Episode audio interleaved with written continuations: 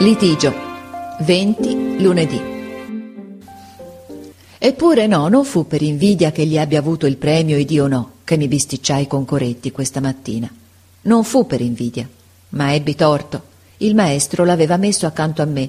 Io scrivevo sul mio quaderno di calligrafia. Egli mi urtò col gomito e mi fece fare uno sgorbio e macchiare anche il racconto mensile, Sangue Romagnolo, che dovevo copiare per il muratorino che è malato. Io m'arrabbiai e gli dissi una parolaccia. Egli mi rispose sorridendo: Non l'ho fatto apposta. Avrei dovuto credergli, perché lo conosco. Ma mi spiacque che sorridesse e pensai: Oh, adesso che ha avuto il premio sarà montato in superbia. E poco dopo, per vendicarmi, gli diedi un urtone che gli fece sciupare la pagina. Allora, tutto rosso dalla rabbia, tu sì che l'hai fatto apposta, mi disse e alzò la mano. Il maestro vide la ritirò, ma soggiunse: T'aspetto fuori.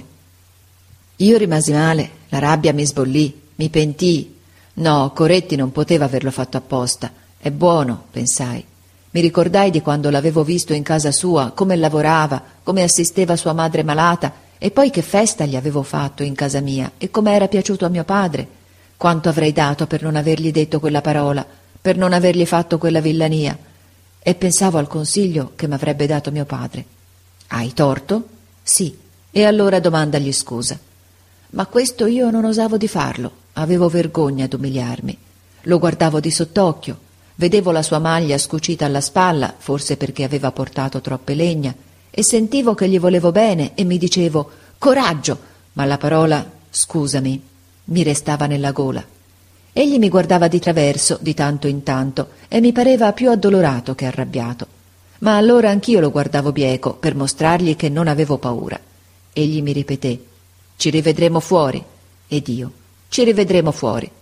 Ma pensavo a quello che mio padre m'aveva detto una volta: Se hai torto, difenditi, ma non battere. Ed io dicevo tra me: Mi difenderò, ma non batterò. Ma ero scontento, triste, non sentivo più il maestro. Infine arrivò il momento d'uscire. Quando fui solo nella strada vidi che egli mi seguitava.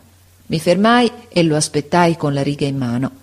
Egli s'avvicinò, io alzai la riga.